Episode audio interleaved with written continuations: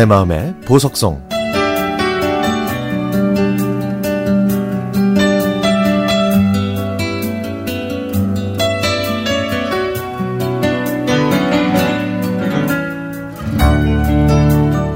제가 중학교 삼 학년이던 삼십여 년 전, 숙모가 저희 집 근처에서 슈퍼마켓을 운영하셨습니다. 그래서 저는 가끔 숙모가 안 계실 때 슈퍼마켓을 봐드리고 용돈이나 간식을 받았죠. 그러던 어느 날 사촌 오빠가 저에게 무언가를 내밀면서 말했습니다. 이거 저 아래 사는 영식이가 너 주랜다. 아, 사촌 오빠가 뭔가 기분 나쁘게 웃으면서 주었던 건 편지와 엘비스 프레슬리의 카세트 테이프였습니다. 편지에는 이렇게 쓰여 있었죠. 안녕, 나는 너랑 같은 학년인 김영식이라고 해. 내 얼굴은 모르겠지만 나는 널 자주 봤어. 슈퍼에 갈 때마다 네가 있었거든. 난 너랑 친하게 지내고 싶은데 넌 어때? 이번 주 토요일에 시간 있으면 시내에서 만날래? 그리고 이거는 내가 좋아하는 엘비스 프레슬리 테이프야.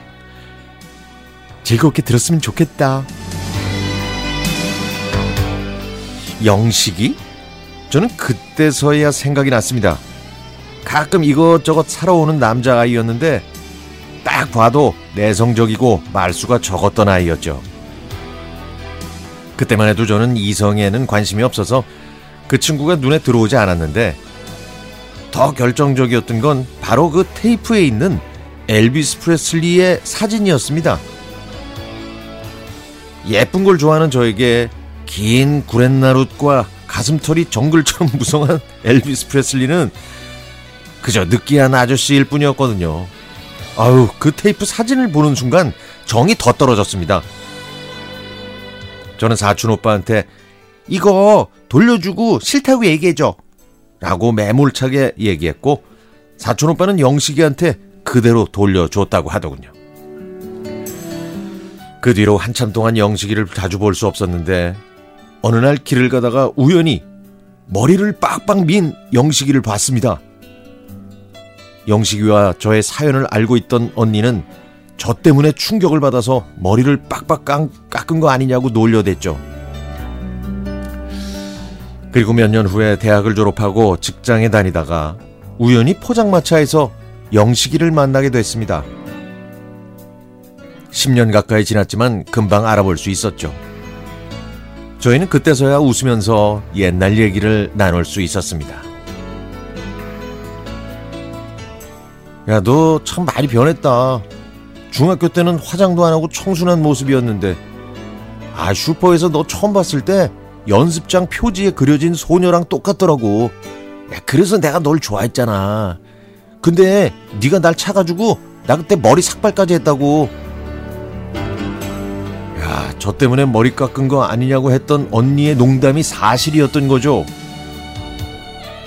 영식이는 그날 진한 화장으로 청순함이 사라지고 수다스러워진 저에게 실망했다는 말을 남기고 헤어졌습니다. 근데 그때 저는 영식이한테 이렇게 말했죠. 얘, 고백하는데 엘비스 프레슬리가 뭐야. 엘비, 아우 정말 그 느끼한 아저씨. 좀 더 낭만적인 노래를 선물로 줬어야지. 만약 그때 엘비스 프레슬리가 아니라 다른 가수의 테이프를 줬다면 영식이와 사귀었을까요?